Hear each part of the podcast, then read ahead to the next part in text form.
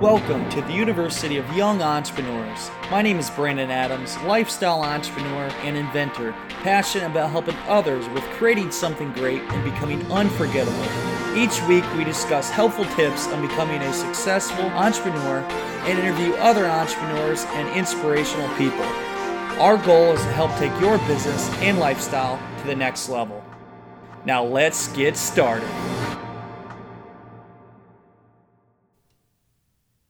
Welcome back to the University of Young Entrepreneurs. I'm Brandon T. Adams, and on today's show, we have Todd VanDuzer. Todd is an inspirational leader, entrepreneur, world traveler, and if you ask me, he is probably one of the most interesting men in the world.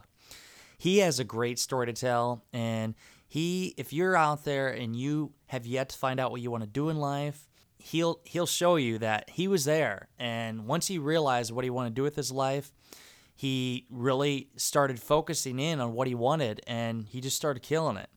We talk about when he was in high school, he started a business, a tutoring business. He helped other students. He was making some pretty good money at 16 years old. And then he decided he wanted to travel all over the world. He traveled in 33 different countries. He shares the experiences he had and what he learned from that. He really found out who he was as a person and what he wanted to do with his life, which set him up for many successes along the way. He goes over his college experiences where he actually got over $85,000 in college scholarships. Now, if I was a kid in college right now, I'd want to listen to this. I wish I would have had him when I was in college. I didn't get any scholarships. And he he talks about the strategies he took to get these scholarships and how he did it. That is one thing you're going to want to tune into. And then we talk about the companies run. He's got Student Tutor, a very successful tutoring company that has helped clients nationwide skyrocket their grades and test scores. And then we go into he's also founded a nonprofit, Yoga and More in the Park. It's a free weekly community event with over 1,000 members. And then Munduzer, a pretty awesome international music and arts festival that he decided to do too.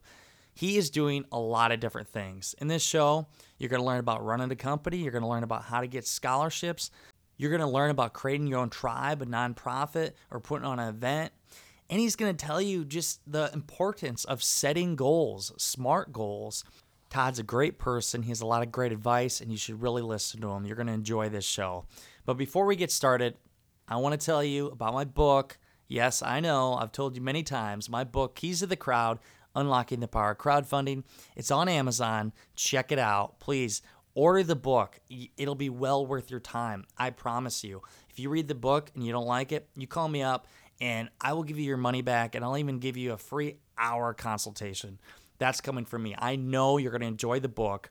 It's going to give you any everything you need about crowdfunding, teach you how to create a successful crowdfunding campaign. Talks about my fun formula and it has some marketing tips in there that are killer tips. I mean, these are uh, tips that I've learned from seeing other people get successful campaigns and also myself how to get national media attention. Please check out my book, Keys to the Crowd Unlocking the Power of Crowdfunding.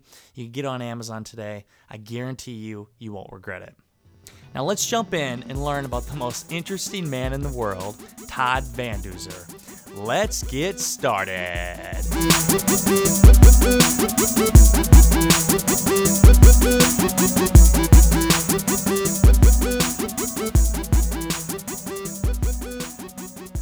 Welcome back to the University of Young Entrepreneurs. On today's show, we have a special guest. We have Todd VanDuzer. This guy is 25 years old.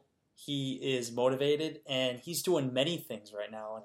Uh, the, the best way to describe you, Todd, is the most interesting man in the world. when I go through your profile and you look, you started multiple companies, you do rock climbing, you you have concerts. I mean, you do everything. So I'm excited. I want to get all go over all this because it's perfect for our audience for the young college market. I want to start off by hearing about your background. Where did you get started as a young entrepreneur growing up, and how it led to where you are today? Yeah, so um, the earliest moment, I guess, my entrepreneur endeavor starts probably when I was three years old. so I'm sure I can remember when you're young and stuff, your parents come up with these really cool little, at least my parents did, come with these cool little games and stuff to get you motivated to do your chores, to do your homework, or I guess I didn't have homework at the time, but to do my chores and to listen. and to yeah. be a good kid, as parents would say. And they gave me stickers to get up to a certain prize. Um, well, that prize I remember being um, I had a couple choices for the prize, and um, originally I wanted a hamster because my really good friend had a hamster, and I don't know, a hamster is a really cool thing to have when you're like three, I guess. Yeah. Uh, and I really wanted a hamster, and I started getting up those points, and it worked. It was so hard, and finally I got there, and I remember seeing this little uh, toy cashier machine, and I changed my mind from wanting a hamster to getting a cashier machine, just because I just really liked the idea of like pushing buttons and having the little thing come out and handling money and I think that's really where the entrepreneurship started. So it's never something like my parents pushed on me, never something that um, it was just a natural inclination. I had a proclivity towards business from an early age, and that's the earliest age I remember of uh, really having a, I guess. You're uh, almost born an entrepreneur. Yeah, pretty much, I guess. yeah, you know, as a kid too, like me, selling uh, lemonade, everything. I mean, that that develops into your professional life and starting at a young age, you got advantage over a lot of other people. Some people don't discover that they're an entrepreneur until their 20s or 30s. Mm-hmm. So tell me, when you got to high school and moving into college, how did that kind of change who you were and what you did? When you mean who I was and what I did, like so, as, like- as an entrepreneur, what what things did you do in high school or college that were entrepreneurial? Did you run any kind of businesses? Or did you do sports? What was what did you focus on during that time in your life? Sure. So I'll rewind a little bit before that, so because it leads into it. Um, in fourth grade is when I had my first little business uh, per se. I went um, door to door on the weekends and uh, knocked on people's houses and basically would do anything they wanted as far as mowing the lawn, as far as cleaning their houses or whatever. And I had several clients throughout my neighborhood that I went to um, from fourth and fifth grade. Uh, when I moved into middle school, I had saved enough money from that um, that at that point I decided I was a big tennis player, so I played all the time competitively. And a lot of my friends and the people I played with, they'd break their strings. When you play tennis, uh, the strings would break usually, and so yeah. you break the strings. You have to take it to sports authority or another um, area in order to get them fixed. And it's like, so I was like, man, that's pretty expensive. I was like, I wonder how much these strings cost. So I looked them up online. I was like, three bucks, five bucks, ten bucks for really high quality ones. It's like, oh, they're making like, you know, 25 $30. I just have to buy that machine. So then I started looking online and I found the machine it was like 850 bucks. It was a good machine. It wasn't the highest quality, but it was quality for what I needed. And so I decided I'm going to buy that machine with the money I had saved. So I went ahead and bought that machine, bought a bunch of strings, made some business cards, and then I played tennis. Every single time I was done playing I'd go up and give them my business cards. Like, hey, when you break your strings, you come to me. You break it at the store, thirty dollars. Me, twenty. So I make. They say ten bucks. I'd be making like fifteen dollars. Took me about 45, 30 minutes to forty-five minutes to string a racket. Four and zero by the end of eighth grade, I had like ten rackets a week. It's making pretty good money at that point. Stringing people's rackets, they're happy. I get the faster turnaround than anyone else. They give it to me. I, I get that. I get them that racket back in two to three days. And I'd also put little sometimes for my good customers that came often, I'd always once in a while surprise them with really high quality string, which made sure they came back and made sure they continued to talk about my business. So that was my first business. And then I saved up a bunch of money. And I remember in eighth grade going, What am I going to do with this money? exactly. What am I going to do with this? So instead of buying an Xbox or something like most of my friends probably would have at that time, I asked my dad, Dad, I want to start investing this. What would I do? My dad's a pilot. He doesn't know who that is. He'll admit it himself. So what he does, he goes and asks his financial advisor, and he goes, "Hey, uh, my kid wants to do this. What do you recommend?" He's like, "Read, have him read this book. It was a Motley Fool investment book." Yeah. So that summer, going into eighth grade, I probably read six, seven, eight investment books. I remember eighth grade. Cramer. Yeah. wow. Yeah. So I remember reading Jim Cramer's investment book, talking about the stock market, Motley Fool, a bunch of different things, how to read financial reports. And then going into ninth grade, I started. I subscribed to the Wall Street Journal. I used to wake up every morning. Know, in the evenings, I watched the Wall Street Journal. Every evening, I'd read the Wall Street Journal. Did this for about a year and a half, 45 minutes. Every morning, I wake up and listen to conference calls. Um, conference calls as far as the quarterly reports of different stock companies I was investing in, and I would trade daily. Um, I invested in the stock market. Um, I did all right. I lost a little bit here and there. I mean, I wouldn't say I was a professional at it by any means. Granted, I was in ninth grade just playing around, but what it did teach me taught me a lot about how much I did not like investing. what, what, would be so, your, your biggest tips? Because I've done money in the stock market and let my emotions get involved and lost money. But what would be your biggest tips to somebody out there who does put money in stock? Because I just spoke at a college and this kid's like, yeah, I'm putting money and playing with the stock market. But what would so, you say to them? You can't beat the market. exactly. I mean, people think they can all the time, but if you think you can, you're gambling, I guess, and you're just getting lucky. Um, just because in the end, what it comes down to is there's no arbitrage. And if you, for investors out there that know what arbitrage is, arbitrage is basically a weakness in the market where the price is not completely where it's supposed to be. You know, if you're worth $42, you're getting a four automatically gain with everything being public so much and like everyone being consistently investing and constantly looking at the different trading options, if you look at from specifically from a financial point of view, looking at PE ratios and different types of earnings and analyzing this, this, and this, you can't beat it. Over time, you're going to get what the market gets you. And, you know, 8% is still pretty good. That's still pretty solid. But for those that think, oh, I'm going to get 20% year year return over and over again, yeah, maybe you may for a while. But once you start dealing with big numbers, you're not going to. Um, and I'm not the one saying this. It's not just coming from me, my professors in college um, who studies this and understands it, and it makes perfect sense. Like, how could you think that you could beat market when you have people on Wall Street working on a daily basis, and that's what they do is they analyze the company invest in. Unless you have insider at the market, it might be great for you. But really, I personally believe all you're doing in the stock market investing is you're helping keep the market at an equilibrium. And for me, that's not fulfilling. Great, no. you're helping keep the market equilibrium because that's what you're doing is you're just prices of a stock in order to put them at the right value of what the company's worth. And for me, I guess um, I want to do more, uh, make a benefit to human beings and to uh, uh, individuals. And like I think financial investing um, through investment and everything, I learned that's just not something for me. Um, and maybe for you, and it's definitely needed in the world. Um, that's just my uh, my food of thought there. Hundred percent agree, man.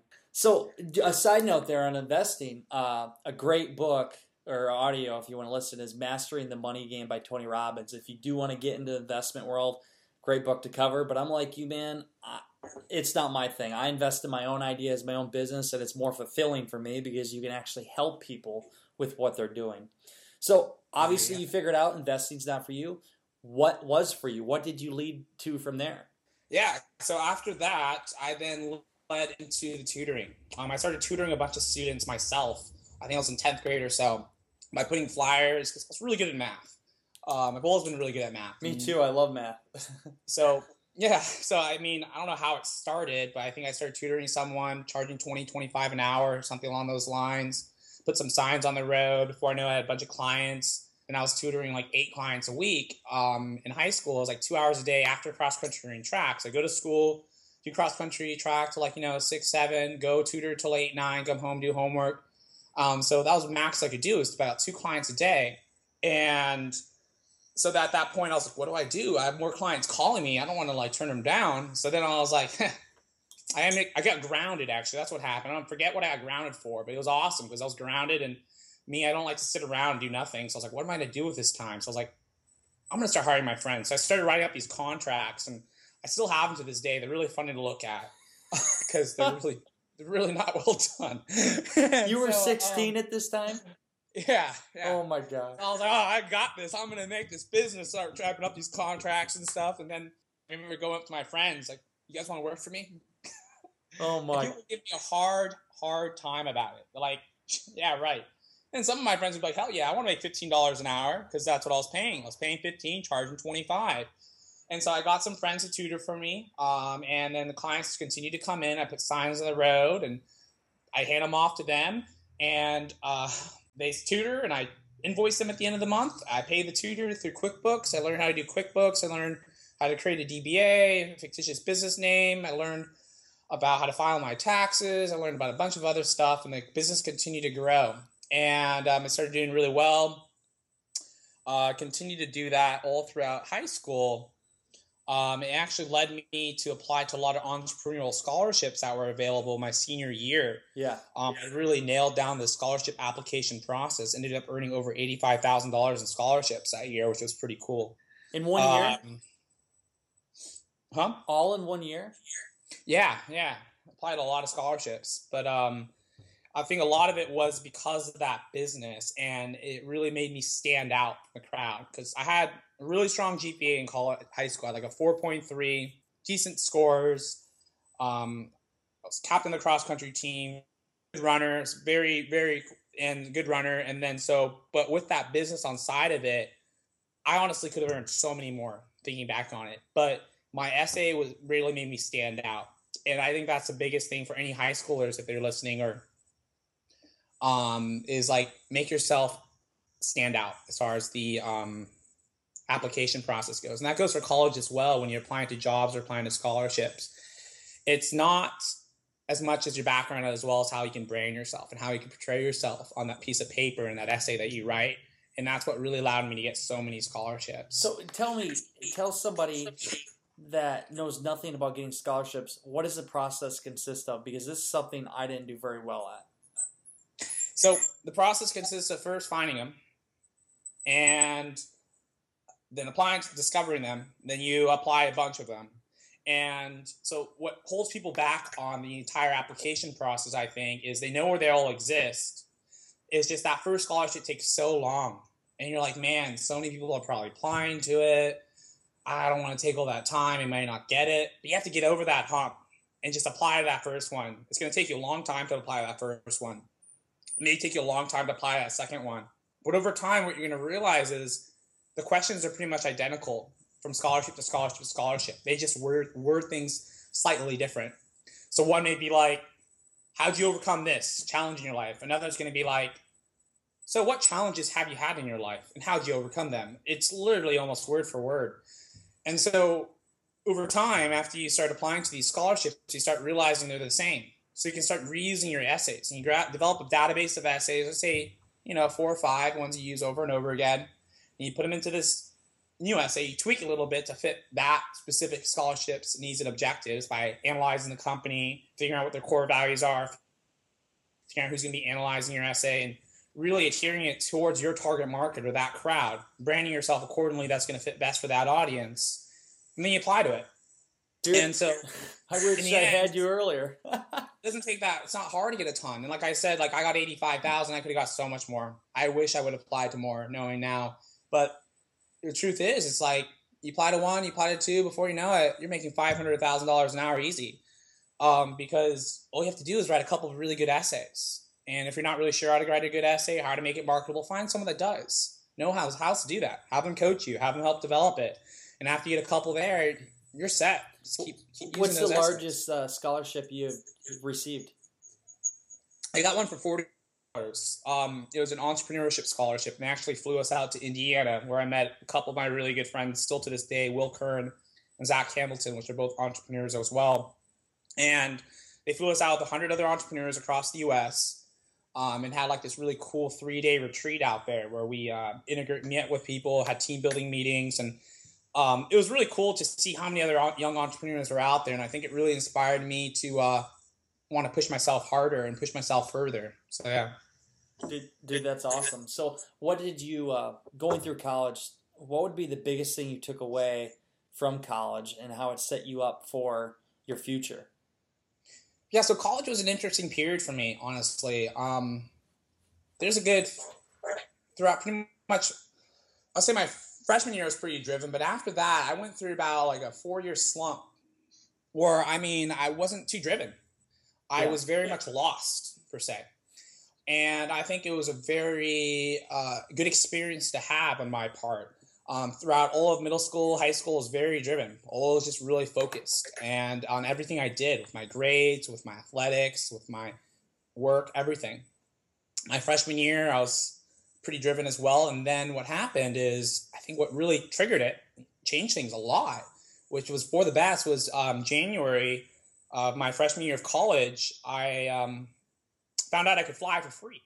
Well, I knew I could always fly for free, but I never knew I could do it on my own without my parents because my dad was a pilot. That changed everything. You mean I you could go on the plane with your dad and fly wherever? Well, I didn't even have to have with him with me. I could go on my own. Wow. So my first trip was I was I found this out like around the end of December and January. I decided every couple weeks I'm going to go visit another friend at a different college and just kind of meet them. Started looking. I was talking to my buddy Sonny on the phone, and we were just kind of chatting back and forth. And I was like, "Man, we really should go to Europe this summer." And he's like, "Yeah, I was trying to plan a trip to Europe because I really want to get out of the country because I had never really been." And we're like chatting back and forth, and then I'm like, "You know what?" Because I was thinking about visiting him a couple weeks, but I was like, you know what? Let, let, me get back to you. Let me get back to you. He's like, what do you mean? I, I, gotta look something up. I hung up. I went online through my dad's portal. He showed me how to do it. I was like, I wonder if his airline flies to London. So I look it up. I'm like, holy crap, I can go to London for free. So I'm like, I look at my school schedule and I'm just like, okay. I call him. I'm gonna go to London in three days. What are you? He's like, no, you're not. I'm like, I'll send you a postcard, man. and so I, I called my mom. I was like, Mom, Mom, I'm going to London. I need you to overnight my passport. She's like, You're not going to London. You have school, blah, blah, blah. I'm like, Mom, no, I'm, I'm going to London. Please overnight me my passport. So she overnights me my passport. She overnights me my passport. And three days later, I have a backpack with my stuff on my way to London. No plans, nothing booked, nothing. I get off the plane, my first time in the country ever, you know, out of the country. Yeah. Get off the plane, I get on the train, and I remember going and sitting next to people going, I'm 19 at the time.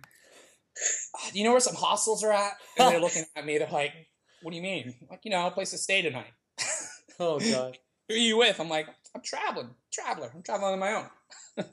nice. Finally, find a place to go to this hostel. Crazy experience. But the point of this story, which leads me to, is after that trip, I got this travel bug I started traveling a Europe about six times.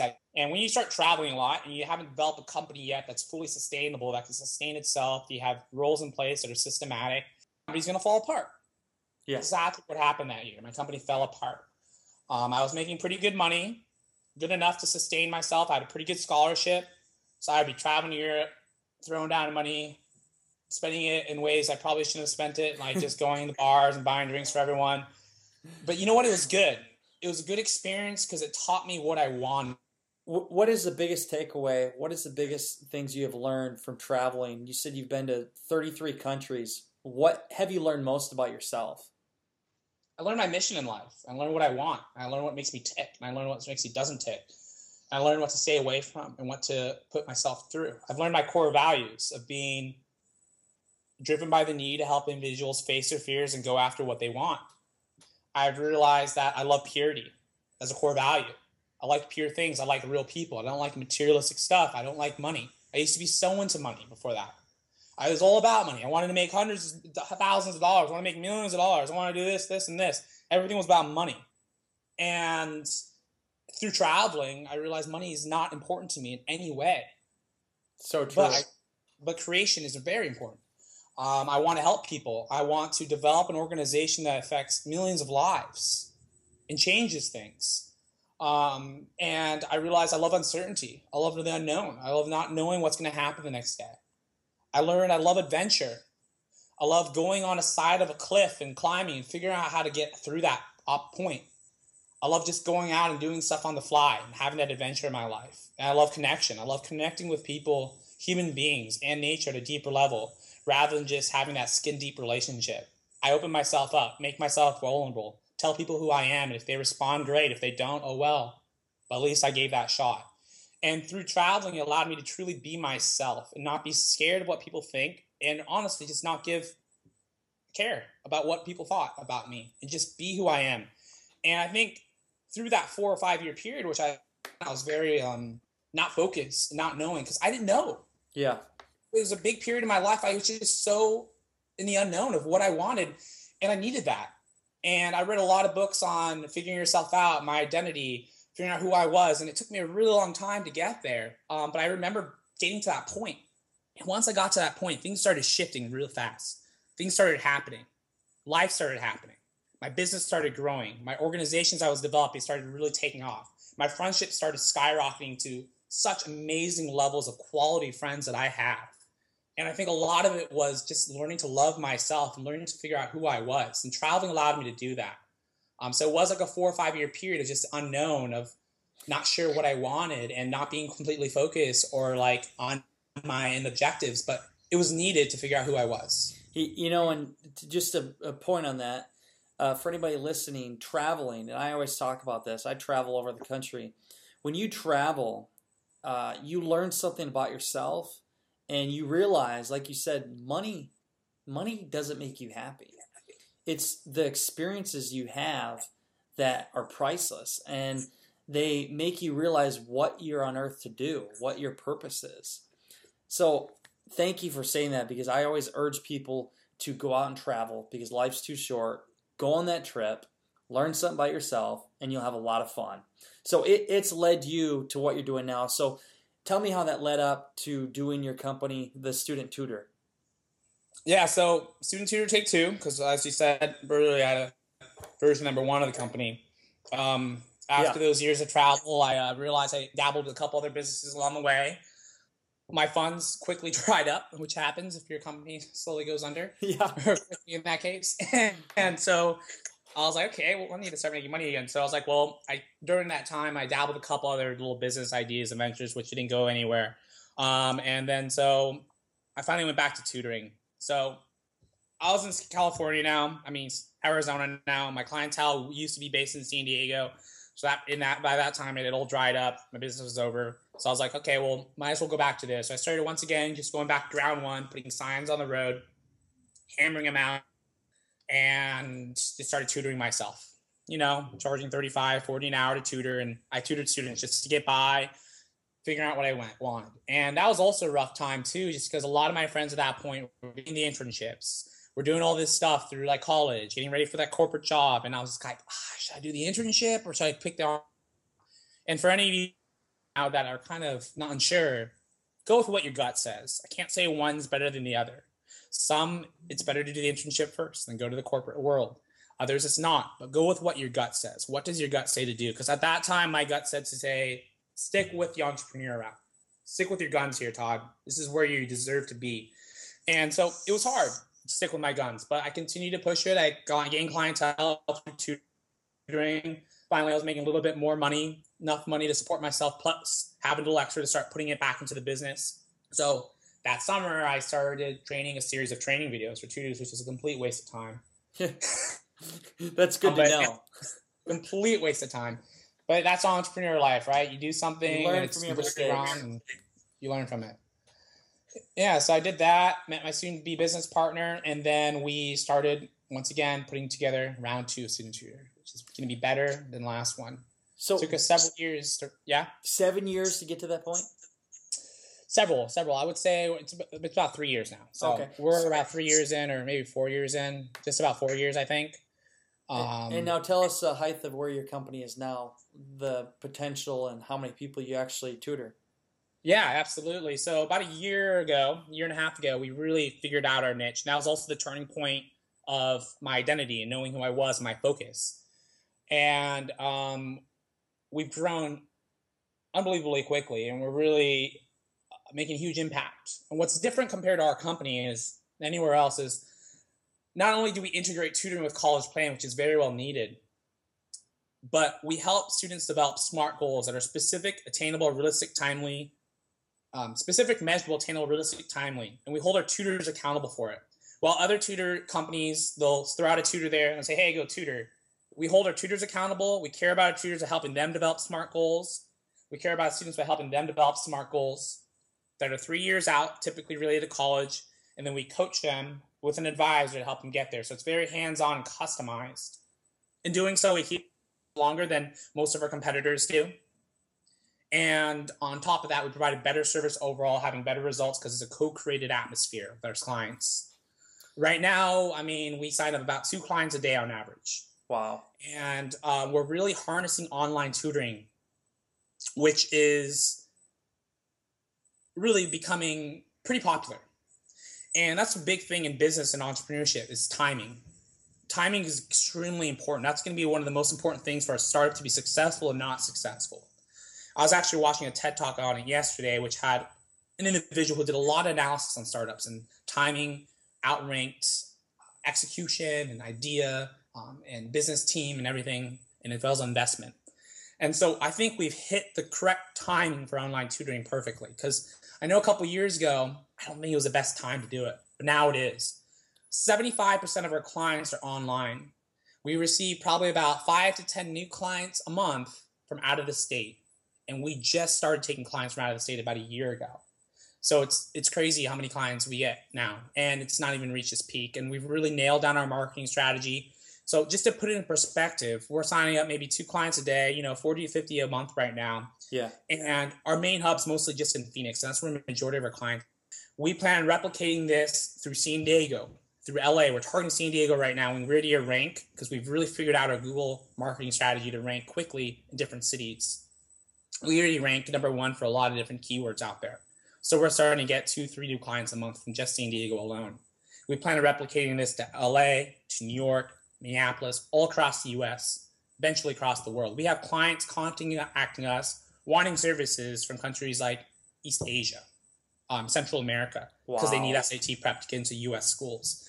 So we our blog gets over 40,000 visits a month, and we haven't even scratched the surface of what we're capable of doing that um, with our blog. And we really understand that content marketing, developing high quality content, and constantly having it on the web will help build us an authority figure in the industry, and that's what we're really trying to do right now. Yeah, you you guys are clearly you guys are clearly uh, making an impression on people. Now, what kind of Todd? What kind of marketing strategies do you use right now? Are you marketing much to get this attraction? So we don't do any sort of paid advertising right now. We do all content marketing. And content marketing, if people don't know what that is, it makes a lot of sense. It's a very new emerging marketing that right now is a great time to get into. What content marketing is, is creating high quality content. So when someone searches on the web, but so think of it this way. Be adhered to the 8th to 11th grade audience mostly as far as, far as academics go. If someone types in top math websites because they need some help with math, or they type in SAT prep tips, they're not searching yet for a tutoring service, but they're in that top of the funnel. They're starting to get aware. If our articles constantly pop up, Student Tutor is always out there. And then we have a lead capture of some really cool ebook or something they want that's also high quality content. We get them on your email list where they read our high quality content on a weekly basis. They see it on Facebook, they see it on Twitter, they see it on Instagram. We're building brand and awareness, but most importantly, we're building ourselves to be the leaders and authority in an industry where competitors can't just step in and take over that it takes time to develop a following. It takes time to get that ranking in Google. And if we start now and develop it, that's how we're going to dominate the market. And, and, you know that that's a great point to to talk on. So it's based on the book Youtility. The more value that you give to people, the more you get back in return. So you give them a lot of content, and some people are afraid, well, I don't want to give away content for free. Well, we live in a world where there's so much free content online and if you give them enough value content, they'll gain a trust with you and eventually they will need you. And then when that time comes, they will hire you. Exactly. And you guys are doing that perfectly right now, especially with the blog and everything else. So, anybody out there with your company, the more value you create for people that you just give out there, eventually it'll come back to you and you will gain clientele for your business. And you got to realize, too, it's long term. You write a piece of content now, you're not going to see a return on it for probably eight months before it starts ranking Google before it starts really getting traction. It's a long term strategy. It takes time. It, but when it, you start getting it down, it, you'll start ranking in Google. Your pages will start ranking. People are going to start finding you. Todd, from your experiences, do you have do you have any uh, advice or tips on how to rank high in Google or with SEO? Yeah, so I mean, there's a lot of things that go into factor of it as far as the rank. If you're trying to rank a specific web page as targeting a specific service, um, to put it in a quick, it's, it's pretty complicated, but to put in a quick nutshell of how you're supposed to do it is you want, first of all, your keyword to be on the page. Keyword being what you're trying to target. So if I'm trying to target math tutoring in Chandler, I want math tutoring in Chandler to appear a couple times on that page. Not too much because then Google will see that as like keyword spamming. I want it to be on there. And then I also want my title tag, which is the main title on your page. If you get like a you're using WordPress, you get a plugin like Yoast, it'll show. You put your title tag with that keyword as well.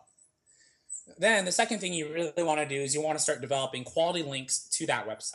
Quality links meaning links that are unique to your industry that comes to your website. So Google's entire algorithm really kind of is revolves around that. It's a lot more complicated than that now, but it revolves yeah. around the notice that if you have people linking to your site, then you must be a quality business. And if you're a quality business, if someone's googling you, you need to rank. That makes if you sense. really want to learn SEO, I recommend following a blog like Quick Sprout by Neil Patel. Um, he has really, really good content who shows you how to create quality content. That's the also the reason you want to create a blog and write articles because when you create quality content, people are going to link to it naturally as they're reading other content, and people link to it. That's going to help your web page rank. I'm surprised you haven't started a podcast. are, are, any plans in the future? Um, it is something um, I we've definitely uh, uh, thought about. It's in our someday maybe list. So here at Student Tutor, as well as my entire life, we're very goal oriented. Yes. And every quarter we uh, get together for a full day with everyone, and we establish what goals we want to do this quarter, and then uh, based on our objectives of what we're trying to do, and then we stick to those goals. And no matter what other ideas come in play, we don't we don't we don't adjust them. And that way, we're actually able to physically knock off major milestones on a quarterly basis. So the podcast is in the someday maybe list. We just have so many other things we need to tackle um, and do before that happens. I really don't see it happening for several more years. Well, it's uh, you definitely are killing it on the blog aspect, which is awesome. So I want to I want to jump over uh, beyond the student tutor business let's talk about the other things you have going on. So you've founded a nonprofit, Yoga and More, in the park, and also even a concert. Tell me how that even came to fruition and how it's going now. It all started when, when I really like figured myself out. Everything just started right then and there. It was really cool. But um, so I went on a trip that summer to Norway, and we were went on a road trip and we were out in the fjords, and there was this badass highline out there. Highline is, if you don't know what it is, it's this one inch piece of nylon strung between two pillars, two anchors, two rocks, two trees, over a big, big bit of nothingness. This one was 3,200 feet in the air. Oh. Kristen Kerr is an, uh, uh, is an expert highliner, and you have a harness on and stuff, so you're safe. It's still pretty scary. So I went on that, scooted out of my butt, no chance in standing up. But after that, I decided I want to learn how to slackline so I can eventually highline this. So I went home and I started going to the park every Monday, text a couple friends, and set up a slackline between two trees. and text a couple more friends, text a couple more friends. Before you know it, people are randomly finding us online through Facebook because I created a Facebook group and people start showing up. So Paulina, my friend now, like she started bringing hula hoops. I was like, oh, cool, yeah, hula hoops, that's cool. Yeah, get some of our hula hoop friends out here. Then before you know, we have some acro yogis. It's like, ooh, acro yoga. I've never heard of this, but this is cool. Yeah, get some more acro yogis. And it developed to be bigger and bigger. And finally, we graduated to Thursday because you know, like we're too cool for Monday. We deserve a Thursday. so we're now a Thursday group, and I think we're gonna be graduating to a Saturday, uh, a once a month Saturday pretty soon as well. Like so, we meet every Thursday now, and it starts off with a yoga class um, it's all free. It starts off with yoga class, and after yoga, we have a meditation class, and the meditation uh, branches out to a bunch of acro yoga and hula hooping and slacklining. And now we're starting to get more artists involved. So we have like drawers and painters and dancers and musicians. Um, and once a month, we have a big potluck. And the potluck, everyone brings food, and it's basically a community feast where we are trying to help individuals face their fears, step out of their comfort zones, and um, like I said, it revolves around my mission and everything. Face their fears, revol- um, step out of the comfort zones, and just do what they want in life. And that's our entire group. It's because it's it's a little bit out there for some people. Not everyone's into yoga or acro yoga or slackline. Some people look at it and go, "That's interesting." So what we're trying to do is help people come to this event who've never really experienced this type of community or crowd, where everyone in the community is so genuine and open. There's no clicks. There's none of that that exists, and just learn a little bit about themselves so we're trying to use this group as a movement to help people go after what they want in life. No, and, you guys are doing a good. You guys are doing a good approach. It, it's it's awesome, and you know, for anybody out there, the power of yoga, like yoga, is like a drug in itself. I love mm-hmm. yoga and how it makes you feel, and the pro- productivity it gives you as well. And when you first started, did you know what it, it can do for you? I mean, did you realize how powerful yoga was? No, and um, in meditation specifically, Me- meditation too. yeah, a lot of people look at meditation and go, ooh, it's like this weird little thing. I'm like, no, meditation, is what it actually is, it helps increase your focus. Yes. Yes. So in this day and age, there's so much going around us that when you're at work, 50% of the time you're thinking about your social life. And when you're hanging out with your friends, you're thinking about your work. What meditation allows you to do through meditation, through practice, and through increasing that focus, you can be at work, be maybe 95% at work. And when you're hanging out with your friends, you're like 95% with your friends rather than that 50 50 aspect where you're truly not in the present moment ever.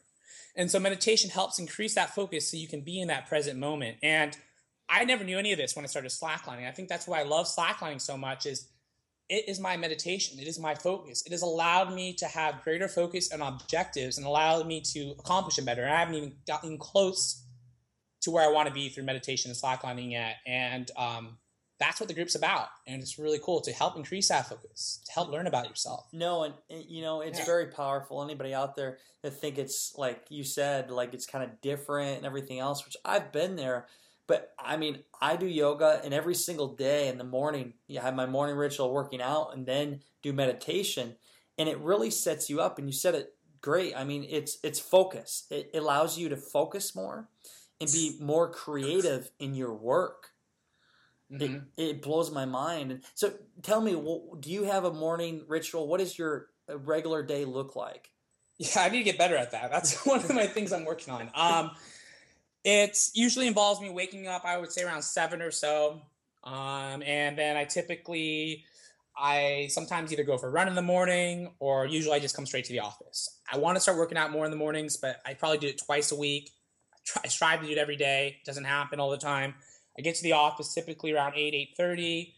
I usually work throughout the entire day. I then get leave around 6, 6.37. Mondays and Wednesdays, I rock climb in the evenings. Uh, Thursdays, I have a yoga event. Tuesday mornings, I run. So I do try to put some type of exercise in my life daily. The meditation thing, suddenly, I'm really trying to push. I end up doing meditation probably about three times a week. I strive for five. Um, I'm slowly getting there. so my routine's not 100% there, um, but I don't know if I ever want to be 100% there. I do like the uncertainty and not knowing and like things changing up a little bit here and there. But routine definitely does help the focus. Um, so it's something I definitely encourage. It's something I'm definitely working on. No, I can say it's very powerful. And even anytime you can get meditation, I do 10 minutes a day and every little bit counts, but it, it does affect your work activity. So beyond yoga, you have an event that you do where did that come about? Uh, three years ago, I was with my some of my friends. I invited a bunch of friends to this event. I was always hosting events and stuff, just get my friends out to go to places, and it was a rock climbing event. Yeah, and I was with my buddy, and we were drinking, and he was like, "It's the Munduzer," jokingly. His last name's Munson. My last name's VanDuzer. Yeah. So we blended together Munduzer, and I was like, "Dude, we should make this big next year." and he's like, yeah, right, man. I remember Facebooking him and everything, and he didn't even respond. I was like, fine, dude, I'm gonna make it big. Fine, fine. So, and then so next year rolled around. I been planning on it, and then finally, like two, three months are there, and I'm hanging out with my entrepreneur group. I meet with them every Tuesday night, and I was like, guys, we should do this event. So I went home that night, created a Facebook event, invited a bunch of friends, and before you know it, it just somehow blew up. And got my buddy who runs this company called Endless Entertainment, and I, persuaded him, like, dude, we got to bring your speakers out here. We got to get this generator. And before we know, we had a full on sound system. We had a couple different artists playing music. My, I got my friend who's a really good videographer to like make a little video of it, and we had this epic evening out in the middle of nowhere. Like literally, like there's three cars got stuck. I kid you not, coming to this event. They were like stuck in the mud. Nice. Like it was, it was pretty funny, and I kind of felt bad for a lot of probably to get fixed, but evening nonetheless. Like the only way to get to it was really to hike to. We had to hike all this equipment in, and we had rock climbing. It was just a beautiful evening with this DJ music just bouncing out in the middle of nowhere. Um, and after that, I realized I want to start a festival. Um, and I think that's, and then the yoga group started starting shortly after that. Started, but it started getting bigger. And now through this yoga more group, we plan on expanding. This is just our Phoenix hub when I start traveling in about eight months, nine months, we plan on developing new hubs in different cities, and all those hubs are going to meet for our yearly festival. So it's my goal eventually to develop a 50,000 person transformational music festival that centralizes around the theme of helping people step outside of comfort zones, learn about themselves, and really go after what they want in life. You know, that's awesome. And I'm in the process with the other a dozen other entrepreneurs. We're going to put together a huge entrepreneur event in Iowa, which we plan to go across the nation but my my asking for you is, what advice would you give for anybody looking to start an event, their own event, whatever it is, whether it's an entrepreneur event, a yoga festival? What things should they be aware of to make it a successful event? Consistency. Um, so you're not going to just go out and throw a big event and hope people come. I mean, that's great, but you need a following first. You need people who are really uh, buy into your mission. You got to create a mission that is more than just the event. It's about something more than that, and people need to buy into it. That's what people to missions. They buy into beliefs. They buy into the ability to change things. Everyone wants that in their life. Everyone wants to be part of a community. Everyone wants to make differences in lives. So you got to create that mission. You got to get people to buy into it. You got to get people to believe in it. You got to create that following. Once you create that following, the event will sell itself. They'll tell their friends. Their friends will come, and more people will buy into it. More people will tell. Um, by just and throw an advertising, um, you'll get people, but you're not going to get loyal followers. So I suggest set up an event on a weekly basis. I Whatever like it is, centralizes and create and continue to do that every week. I Eventually, like it'll grow organically. If you want, go ahead and push it a little bit by delivering ads to your target market, and more people will come. But or, over time, you're going to get loyal followers, and those loyal followers will make that event big. Well, I'm excited to see what your event does, and I would love to attend. When is your next one? Oh, we're thinking it's going to be um, sometime in March, April, somewhere around there.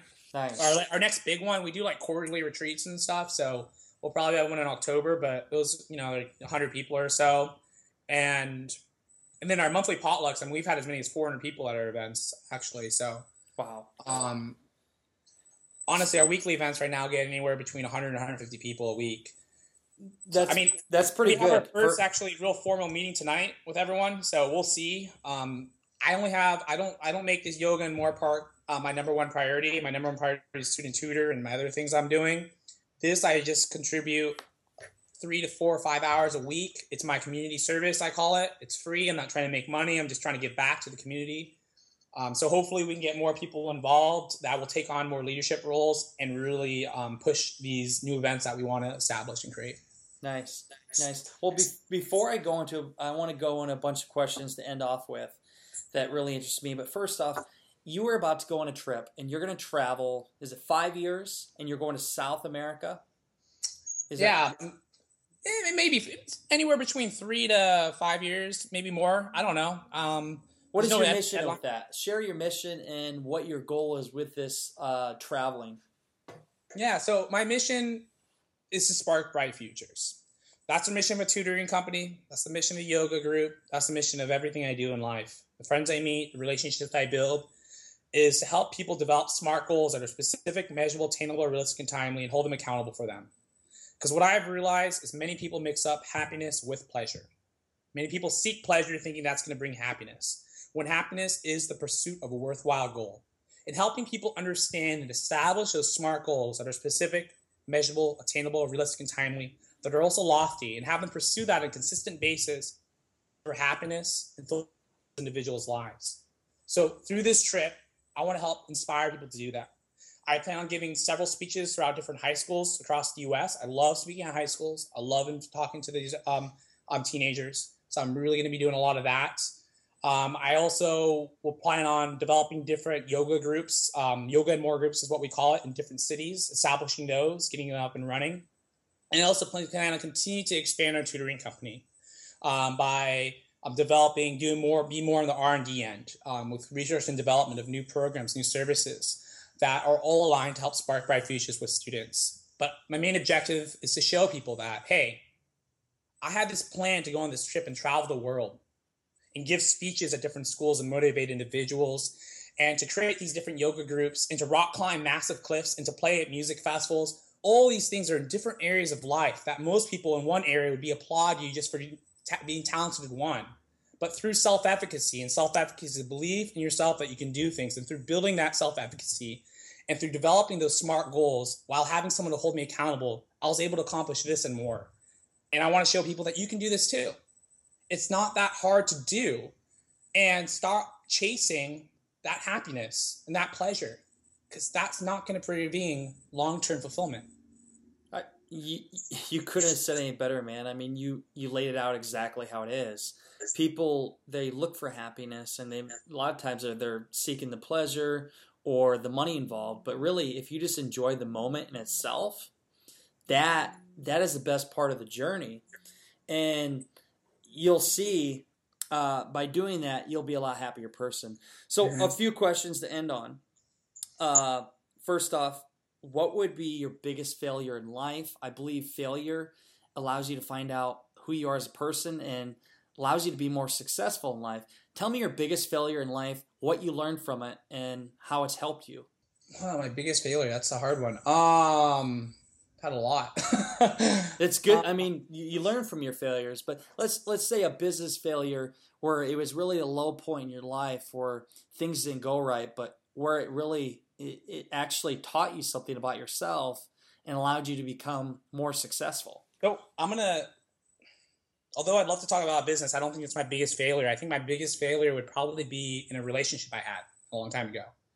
Um, and it was a relationship I had, I guess we'd call it with my first love or something like that, back my sophomore year, yeah. puppy love, whatever.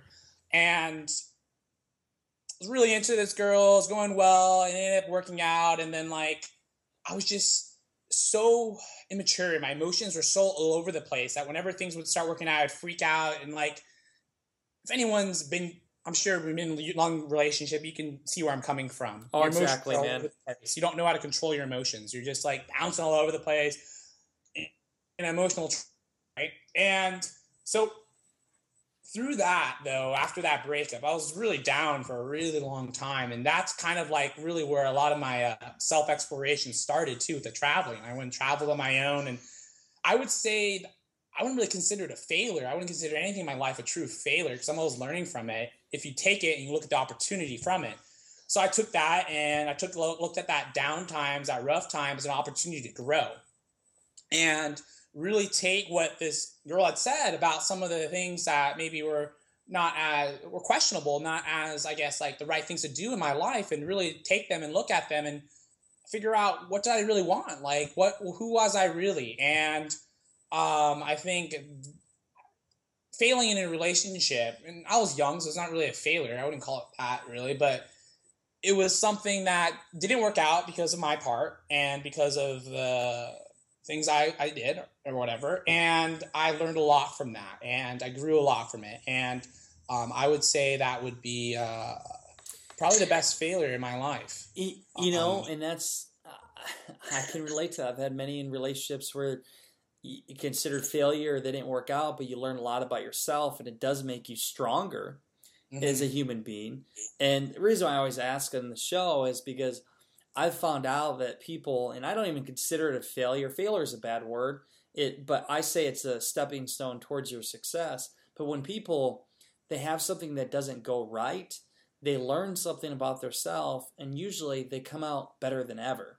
Absolutely. And, i would say yeah you got to embrace failures because every single time I've had a relationship not work out, a business plan not work out, um, just I did something wrong.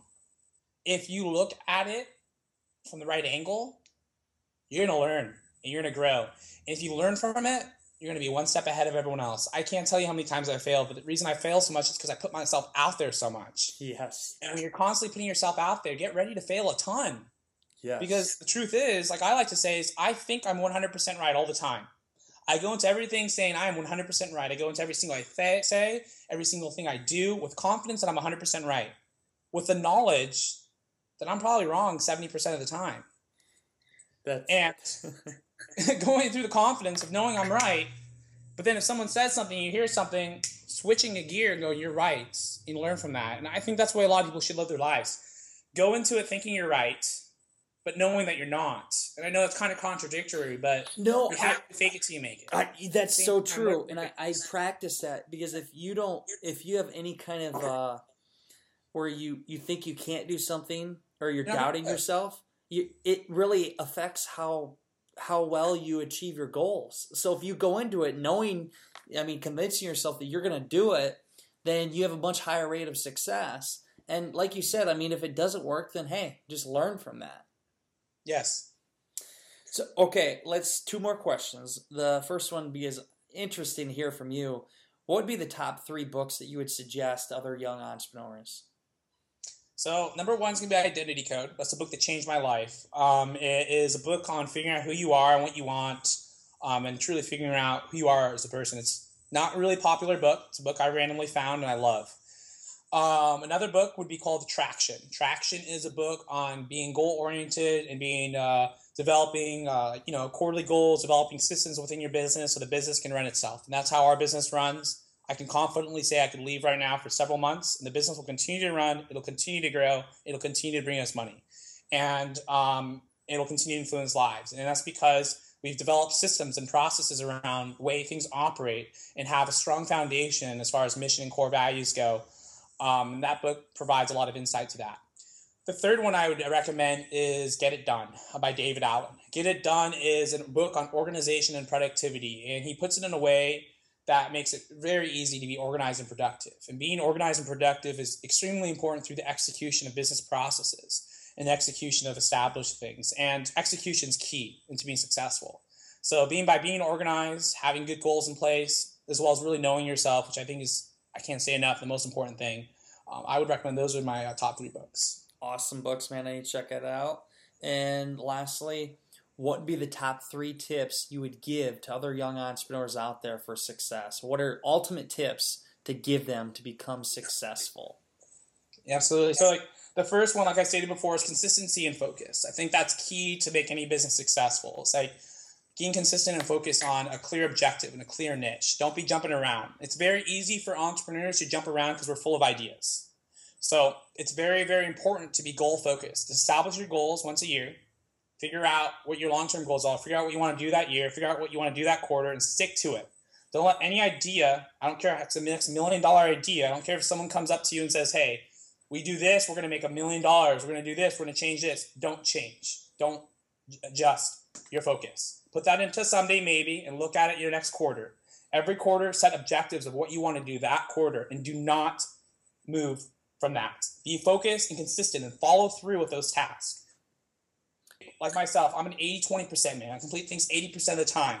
I'm trying to fix that. And I make sure I surround myself with employees who carry on that 20%. Because as an entrepreneur, if you're a visionary, if you're an entrepreneur, you have these ideas, they're going to come to you all, all the time. But the key is not acting on all of them, being yes, focused yes. with your objectives. That's so true. And to add to that, I mean, writing your goals down and setting mini goals that lead up to your large goal. Because a lot of people set a big goal and they don't really, it, it, it doesn't happen. They need to do smaller goals along the way, which build up to that huge yes. success. And I'm right now doing a hundred day goal, and every day I write down what I've achieved and what I'm going to achieve, and then do 10 day sprints where I'm actually achieving big goals throughout the process. But if you don't do that, and the most successful people in this world, they do this. And you know it, you have to write this down and make them very specific goals so you can measure them measure your success, and know where you need to be. So, mm-hmm. very powerful. Any any other tips you can give? Start. I guess that would be a pretty um, universal one through entrepreneurs. Is yeah. Start. Like, what do you mean by start? I mean, start. Like, just whatever it means. Starting. Create a website. Uh, go to the side of the street to sell a product. Do whatever it means to start, and realize um, I like the third one. So I watched this, started watching this show, Prison Break, which I highly recommend you don't watch because it's absolutely horrible. But I, I, I, once I start watching a show, I get addicted. I have this addictive personality shows. That's why I never watch them. And I went over to my sister's house and she had it on, and I got addicted. And before I know, I'm watching the entire freaking episode seasons.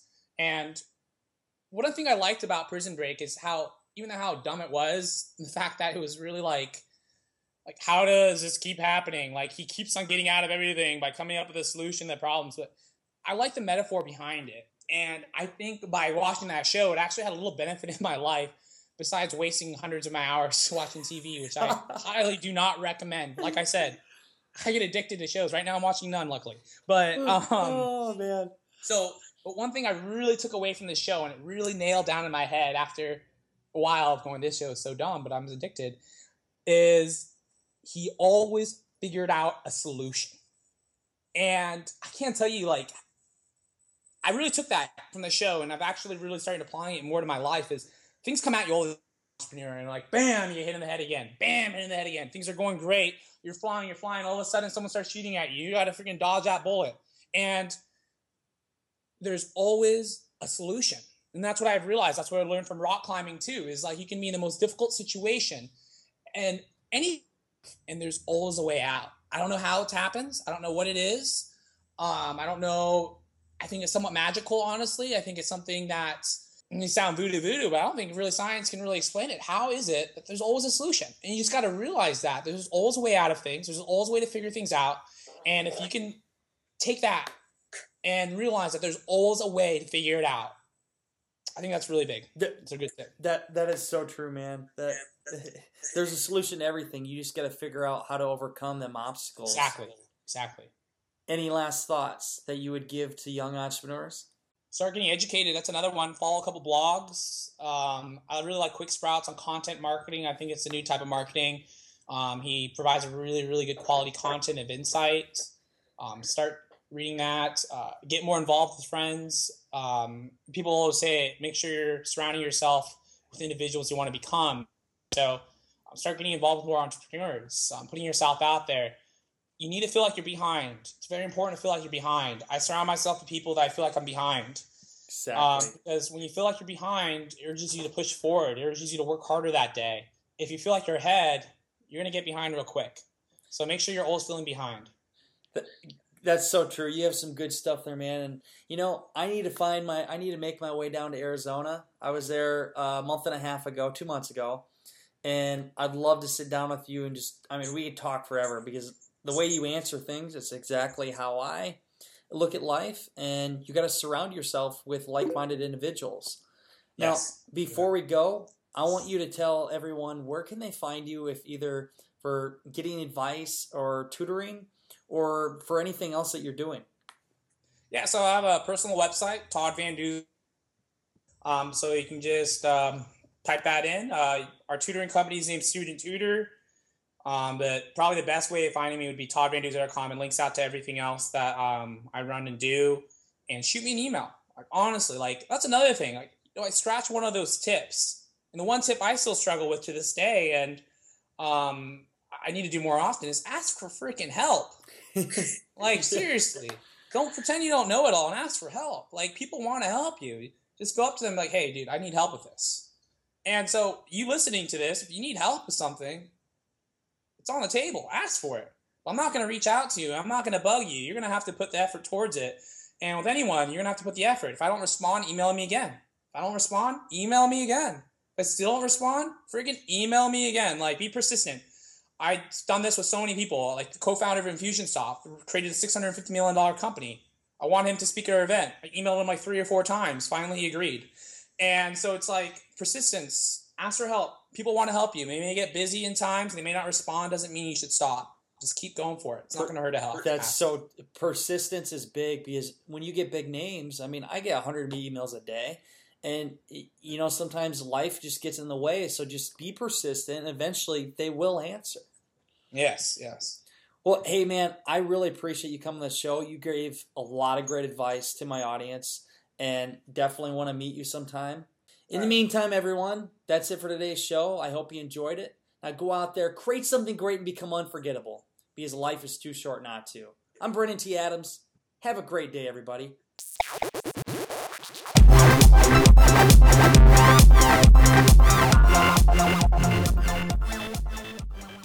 I really enjoyed having Todd VanDuzer on the show. It was a lot of fun talking with him. Please check out his website, toddvanduzer.com. Learn more about him, what he's doing. He speaks, he's traveling all over the world. And also check out his other site, student tutor.com. That's www.student tutor.com. And if you need any tutoring or any kind of advice, you want to check that out. This kid is a genius. I seriously, I wish I would have had him in college because you guys all know when I was a freshman, I got a 1.68 GPA, about dropped out. I could have used this kid to help me get through college and get some good grades. But check all that out. And also, before I go, I just want to say I got a lot of people on my team right now for this awesome young entrepreneur convention. But I'm still looking for some more people. I'm looking for some interns and people that are willing to create one of the greatest events this country has seen. We're building our team. We have a mastermind group right now. But if you're interested, please send me an email with who you are, what value you can bring, and a resume to brandon at brandonTadams.com. That's brandon at brandonTadams.com. I'm looking for some motivated, successful people that want to conquer the world and help make this the greatest event this country has seen. Send that to me, and hey, maybe you'll be on our team. That's it for today's show. I hope you enjoyed it. Until the next time, go out there, create something great, and become unforgettable because life is too short not to. I'm Brandon T. Adams. Have a great day, everybody.